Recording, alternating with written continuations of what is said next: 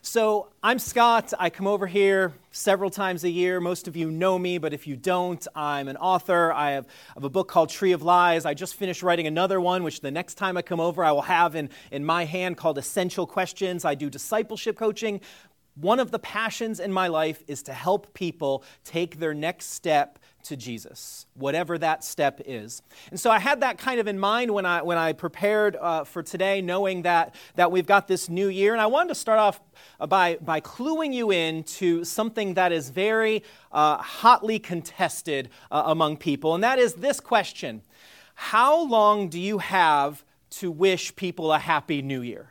Okay, I did not know that this was such, that's why I haven't said it yet because I did not know that this was such a, a, a, a thing. One, uh, one, one source that I saw said that after New Year's Day, you should not say Happy New Year because it's insincere because you don't wish people happy birthday two or three or four days later. It's, it's only, uh, only on that, that day. Somebody else, another source, wrote that you have about a week's tolerance to say happy happy new year but if you if you go uh, if you go longer than that then there's negative psychological consequences about uh, reminding people that the holiday is over and we're kind of in the, the routine of life another person another source said that you have the whole month of january to be able to wish people a, a happy new year. But if you go beyond that, it is a, a sign of personal and or a lack of personal and professional growth if you go into February wishing people a Happy New Year. The last source that I read said that, hey, if you're a person that likes to live in the present moment,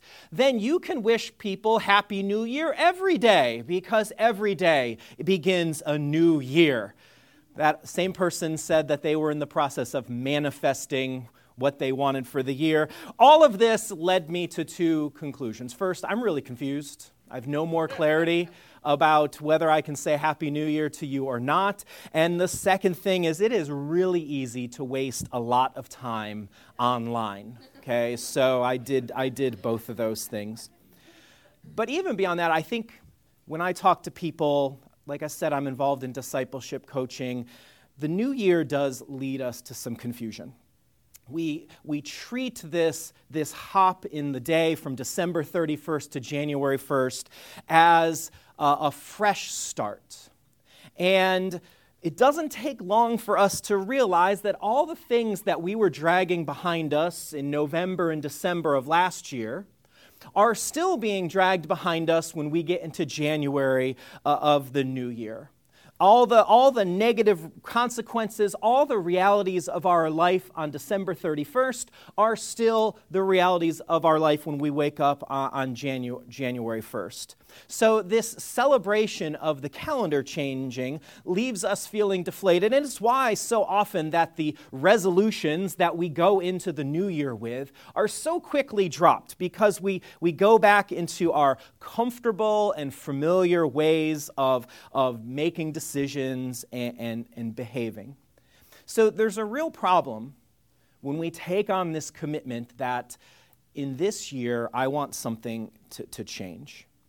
And the biggest thing is nothing's going to change because we are the same as we were last, last year. So if you have made some sort of, of resolution or commitment, if you've set goals for this year, I'm not saying that that is a bad thing.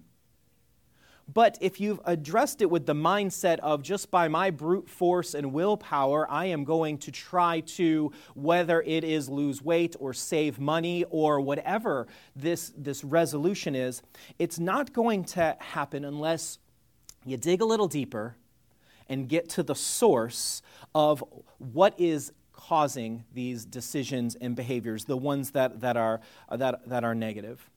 So, since we're in church, and since I'm assuming that most, if not all of us, are, are somewhere on the path of following Jesus, I, I am making an assumption that somewhere in your thinking for the new year, there was some sort of discipleship related goal. Whether it's I want to read the Bible more, or whether I want more quiet time or prayer, I'm going to volunteer more, or I'm going to give away more of what I have. I, I am sure that, that we all have some sort of, of discipleship related related goal. And so I, I picked a passage that I'm going to draw four questions for, for us. So eh, if, if I were you, which I'm going to tell you I have been you I, all week long because I've taken these questions, I've actually journaled on them and thought about them extensively. I'm hoping that if nothing else, you will write down these four questions and take some time this week to ponder and to meditate and uh, contemplate whatever you like to do, but just be quiet and sit with them and wrestle with them. And, and, and how do these questions impact you and, and your relationship w- with God?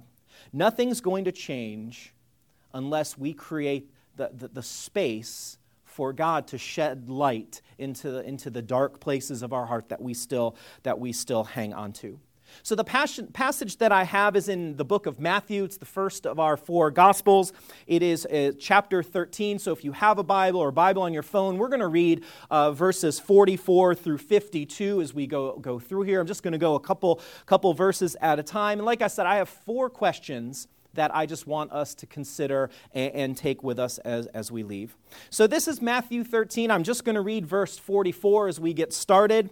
And it starts off like this This is Jesus speaking. He's talking directly to his disciples. He's taken them uh, in, into a house so that it can just be he and them and, and a point of personal teaching. And in verse 44, it says this The kingdom of heaven is like treasure hidden in a field when a man found it, he hid it again, and then in his joy went and sold all he had and bought that field. So, what we have here is an example of, and there's going to be three of them in succession, of what's called a parable. Jesus taught in, in parables. And the, all three of these parables are, are related. Now, the problem in me telling you what a parable is, is because there are different types of parables. They have different intents, they have different structures, they have different areas of, of application. So they're not really easy to, to define.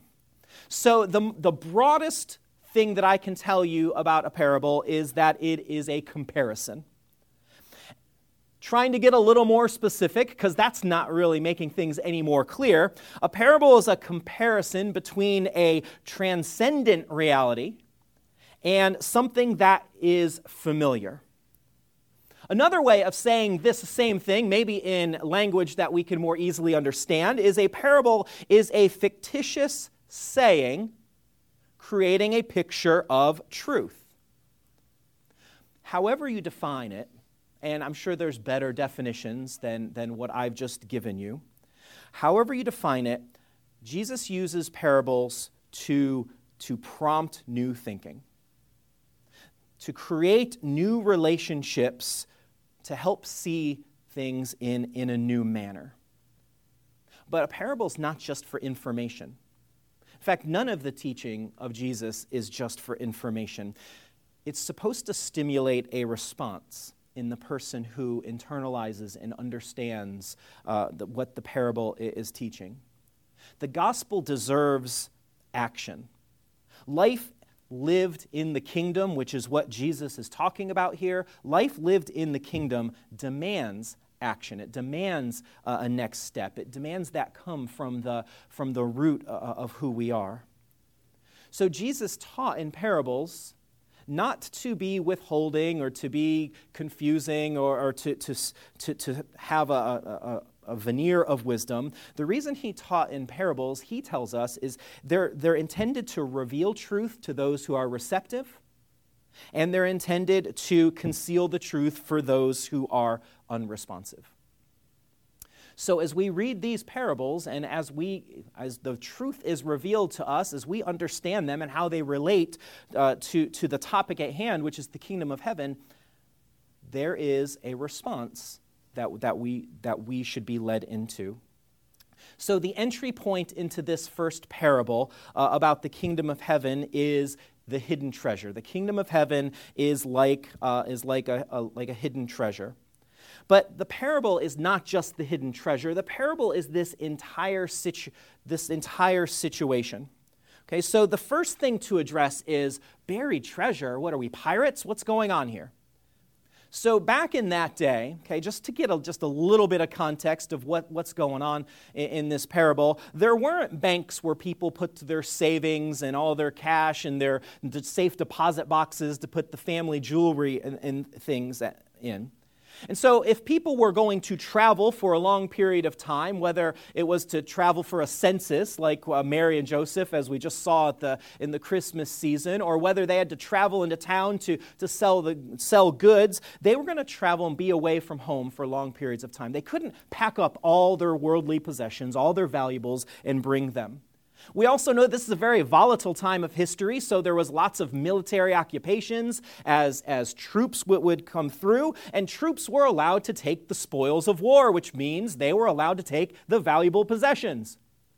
So, in either event, to protect what was of value, people would put them in pots put them in bags, and they would bury, that, bury this in their, on their property somewhere, hopefully in a place that they re- remembered where it was.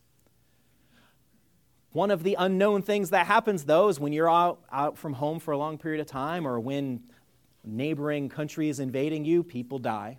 And so that is why there was often treasure that was found hidden and buried in fields and pieces of property. So, this, this context of the kingdom of heaven being like a buried treasure would have spoken, this would have been immediately understandable to the people who were hearing it. It was one of the, the, the common things uh, of that day.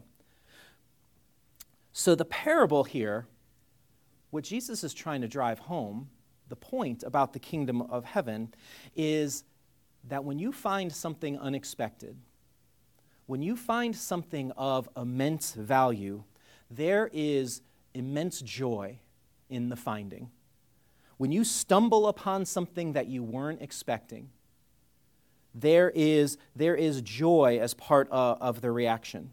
And so the kingdom is something that is of value that is orders of magnitude beyond anything that we have or can, can procure or is part of our lives.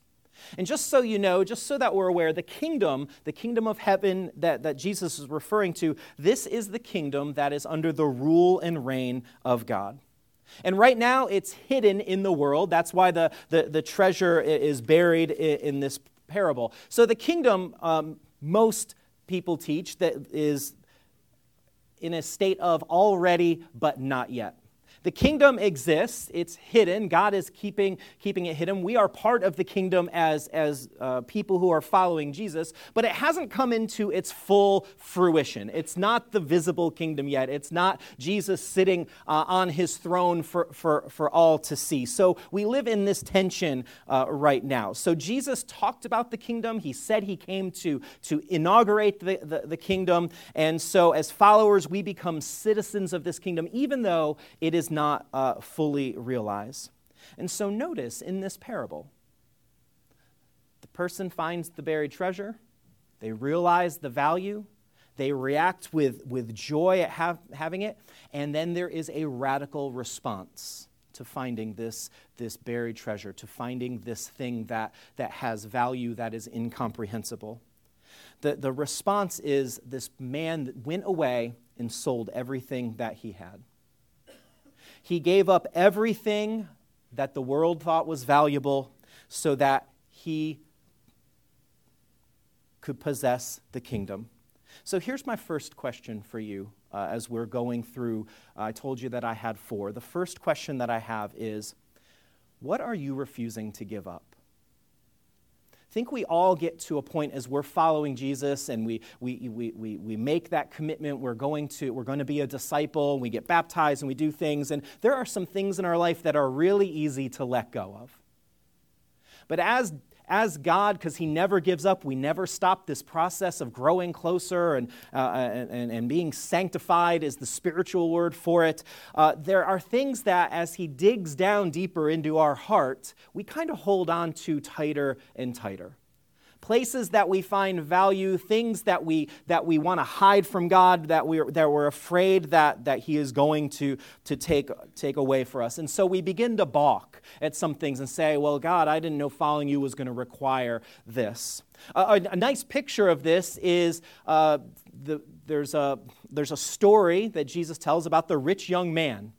And the rich young man comes before Jesus and says, What do I need to do to inherit eternal life?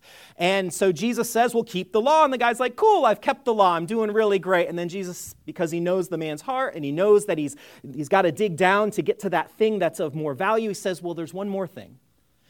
Go and sell all you have and then come back and follow me. And we're told that that man, because he had a lot, he was holding on to that wealth. That's what was defining him. He couldn't let it go. And, and he went away sad. And I think in our life, we get to the point where there's things that we are holding on to very tight. So, what are you holding back from God? If you want to take that next step of growing closer to Jesus, if you want to take that next step of, uh, of the world seeing the priority that Jesus has in your life, you have to ask yourself what area of your life have you either intentionally or unintentionally put a fence around and said, This is off limits? See, this man, when he found the treasure, he was fully invested, he was all in. How invested are you in growing closer to Jesus, in, in growing spiritually? Now, I just want a word of caution.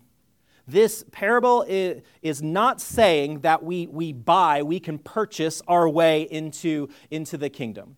Okay, so parables can be distorted when we try to stretch them too much, when we try to create a one to one correspondence between every single thing that's in the parable to the situation. It is a, it's a story, it's a fiction that we're trying to draw some, some truth out of. Another example of a way that this parable can be distorted is we could say, well, how moral is that man because he could he should have told the landowner that he found found some treasure because it belonged to the landowner. This is not about the morality of the man.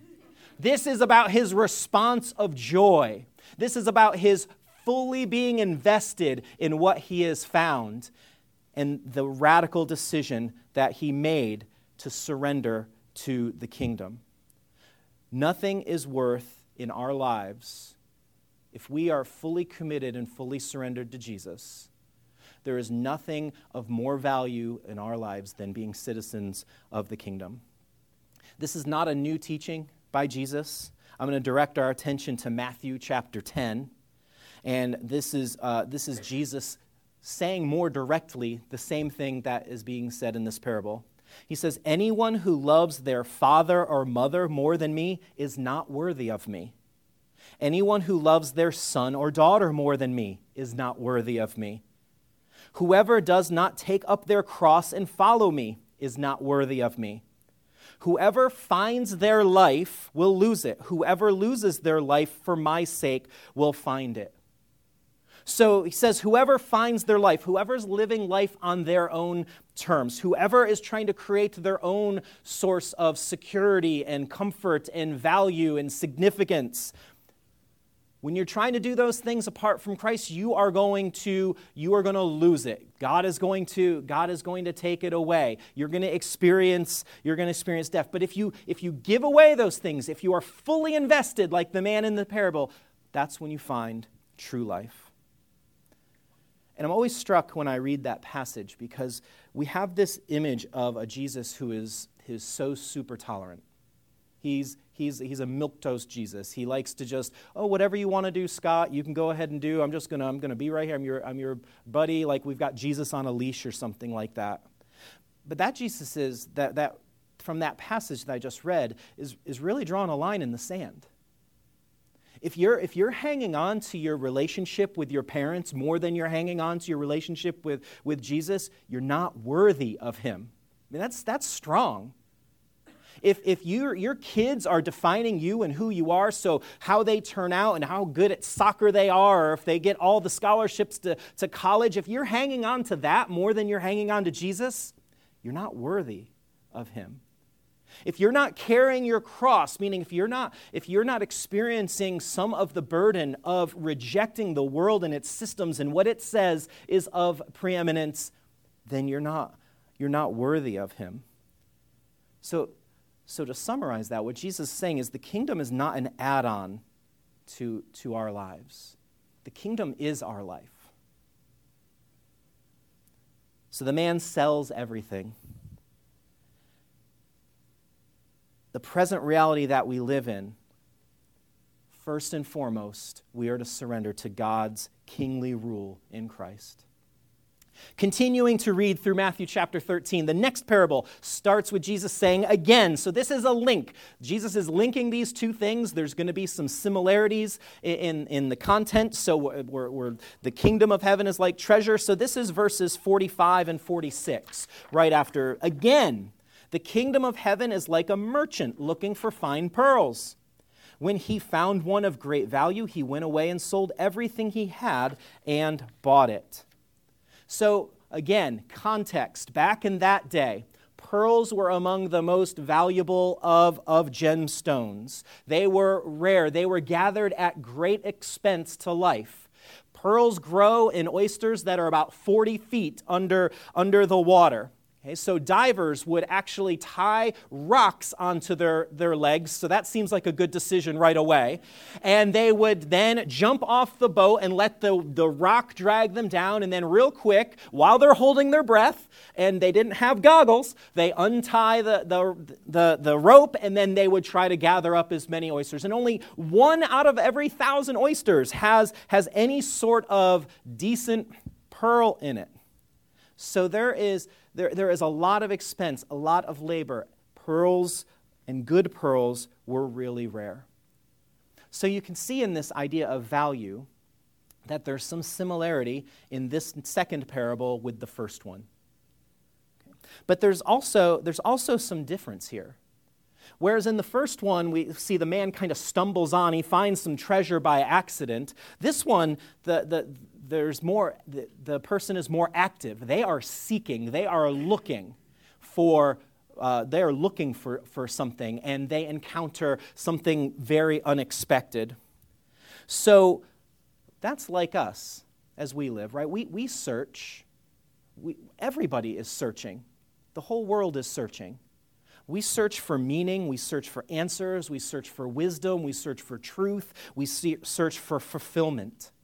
So, again, relating this to the four questions, if we are seeking to change, if we're seeking to grow in, in who we are in Christ, the second question that I want you to take away from, from this today is, is what are you seeking? There, there's only, as I mentioned previously, there's only one thing in our life uh, that, that matters. There's one thing that we were created for, and we were created to be part of, of the kingdom. And where we get off track, and it's so easy because we have this culture that communicates that that, that really isn't the right answer to the question of what's the one thing. We, we get off track because we're trying to seek the American dream, right? Bigger houses, more money, more of everything, more vacation, more, more, more, more. And so we get off track when, when the thing that we're seeking is, is security or, or wealth or we're seeking escape, something to dull the pain that, that, we're, uh, that we're experiencing, or we just want to, we're seeking to forget, or we're seeking for more comfort and, and more leisure. But Jesus says, and again, I'm going to give you another saying of his to supplement what he's communicating in this parable about a pearl. In Matthew chapter 6, Jesus says this Seek first his kingdom and his righteousness and all of these things will be given to you as well. And the, these things that Jesus is talking about there, if you go back and you read, uh, if you read Matthew chapter 6, he's talking about eating and drinking and what you wear, kind of necessities of everyday life. He's not talking about, uh, he's not talking about internet and cars and boats and, and mansions and things like that. He's talking about bare essentials and saying that even what you eat and what you drink and what you wear is secondary to seeking the kingdom in your life. And so, this idea of the kingdom of heaven is like, is like a merchant looking for fine pearls. This opens up the idea of, of discernment in our lives. What am I seeking? And, and discernment, uh, the way that, that, that I define it, is the, uh, the ability to choose among the multitude of voices in order to embrace the true voice of God. we are constantly inundated with noise and voices and people telling us what to do and, and where to find life and what makes us successful and what makes us a valuable and productive member uh, uh, of society. How do we discern where, what are you seeking? What, what makes you valuable is being part of, part of the kingdom. And so, this pearl that the merchant finally finds is beyond his wildest expectations. It, it is so rare and so valuable that he immediately, like the, the person who found the treasure in the field, goes and is totally bought in and sells everything to get something that, notice, no one else noticed the value of this pearl. Okay? The merchant was looking he was looking among other pearls. Maybe he was digging his hands through, through a basket, and he found, found one that was overlooked by, by, by everyone else.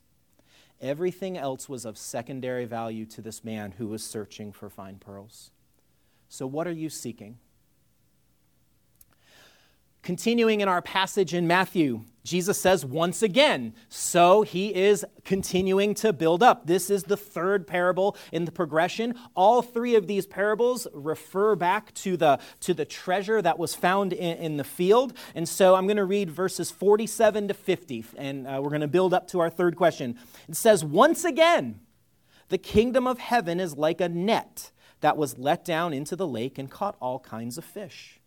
When it was full, the fishermen pulled it up on the shore. Then they sat down and collected the good fish in baskets, but threw the bad away. This is how it will be at the end of the age. The angels will come and separate the wicked from the righteous and throw them into the blazing furnace, where there will, ooh, excuse me, where there will be weeping and gnashing of teeth.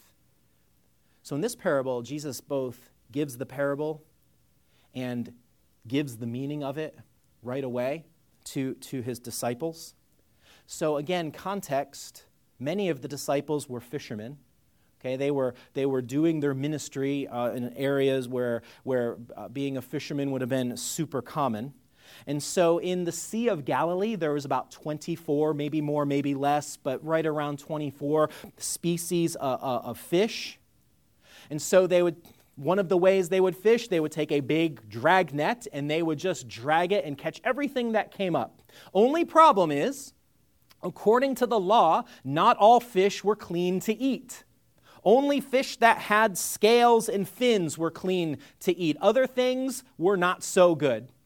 And so, after the dragnet had been pulled in, they'd have a couple of baskets and they would throw all the clean fish that they could sell, that they could, that they could use into one basket, and everything that no one was going to want, they'd either throw back in the lake or they would just, uh, they would just th- throw away. So, this whole situation has meaning for the, for the original audience that, that Jesus w- was speaking to.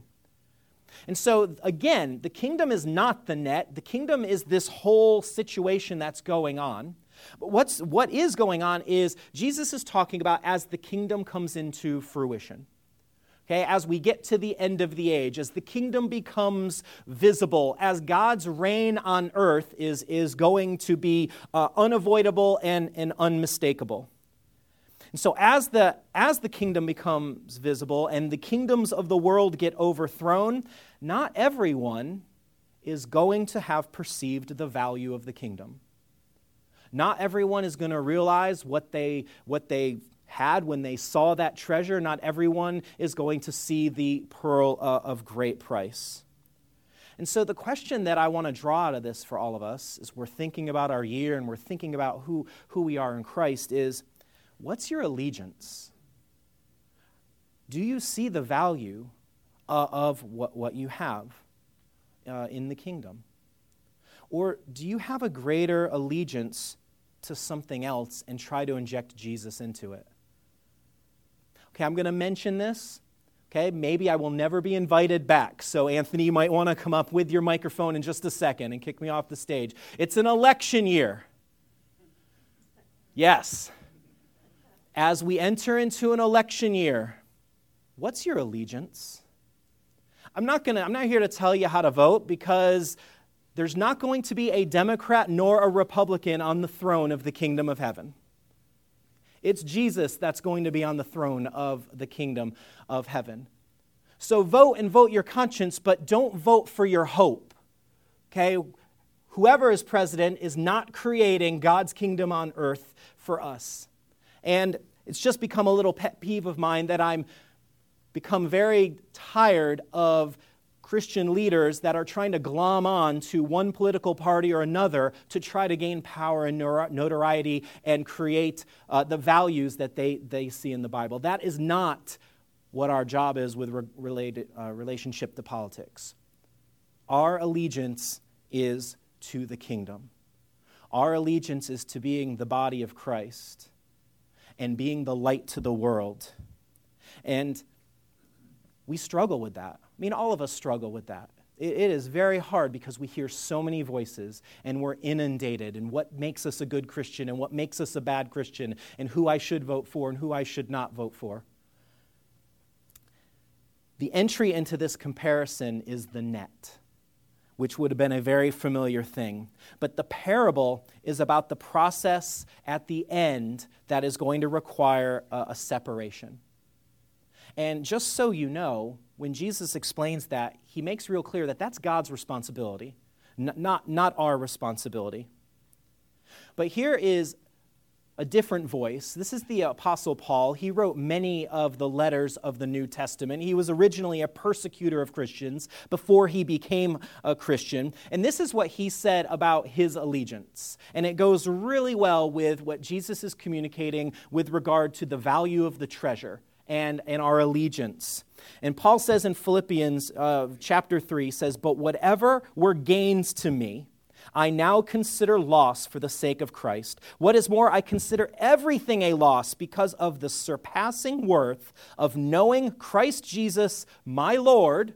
So he's surrendered, he is submitted to the rule of Jesus, for whose sake I have lost all things. I consider them garbage that I may gain Christ and be found in him.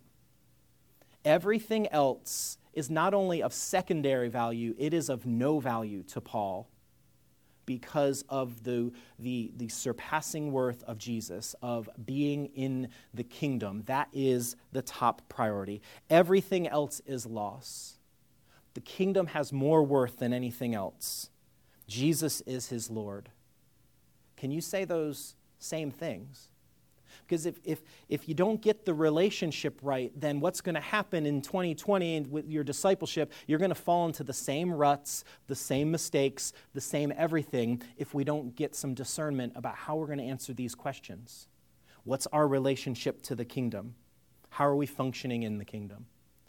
So we're going to roll to the finish line here. This is Matthew chapter 13. I'm going to read the last two verses, 51 and 52 of the passage. After he explains the parable of the net to them, Jesus says, Have you understood all of these things? Jesus asked. Yes, they replied. Now, first, the disciples immediately give uh, yes. They're probably trying to please Jesus, but you see this in all the Gospels, but just, uh, just a f- short two chapters away in Matthew chapter 15, Jesus accuses them of being dull because they are not understanding what, what is going on.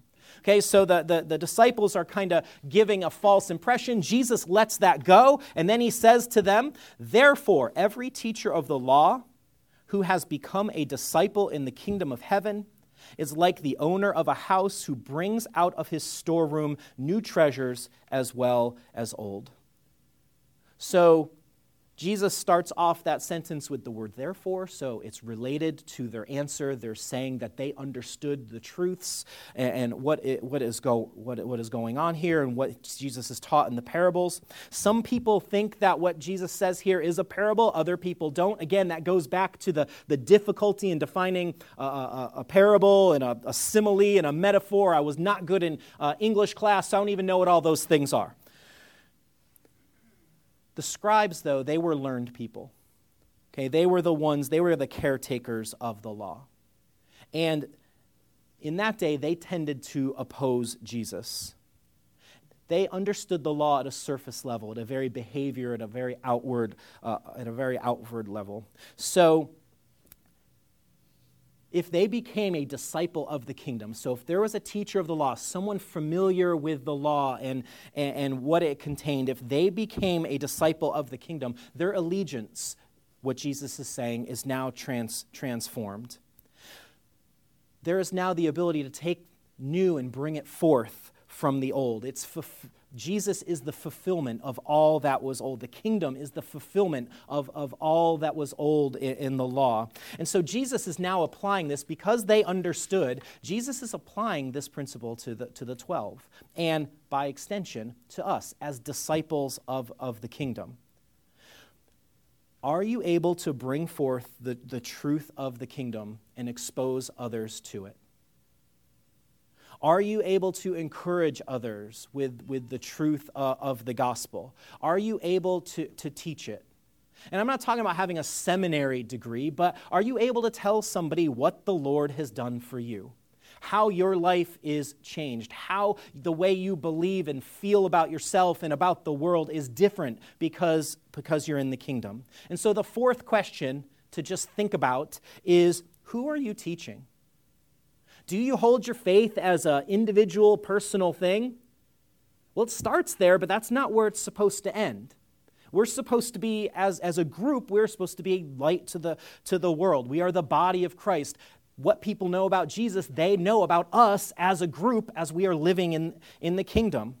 So, who are you telling about the treasure that you have found? Who do you take the time to describe the value of the pearl that you found that, that so many other people have overlooked? We all belong to, to a community of people living under the, the reign and rule of God. And we're not supposed to keep that light hidden. We are supposed to, to let it shine and be bold regardless of the consequences that, that we may experience. So, are your conversations being seasoned with that truth. Thank you for having me today. I hope those four questions uh, help you out as you are going to live with Jesus in, in 2020. Please pray with me. God, thank you. Thank you so much for the stories that we get to read uh, in your word, uh, how you have created them to be accessible, how you have created them uh, to have so many levels of truth, God. And I pray that all of us, wherever we stand with Jesus, uh, whether we are new to following Jesus, whether we've been a disciple for years and years, I pray that all of us would never stop trying to uh, develop awareness about what our motivations are and how we can grow closer. Um, God, I just pray that, that your light, that your word would shine to all the dark places of our hearts so that, that we would be filled with light and that your love, your light will overflow uh, from us to the rest of the world. We thank you for that in the name of Jesus. Amen.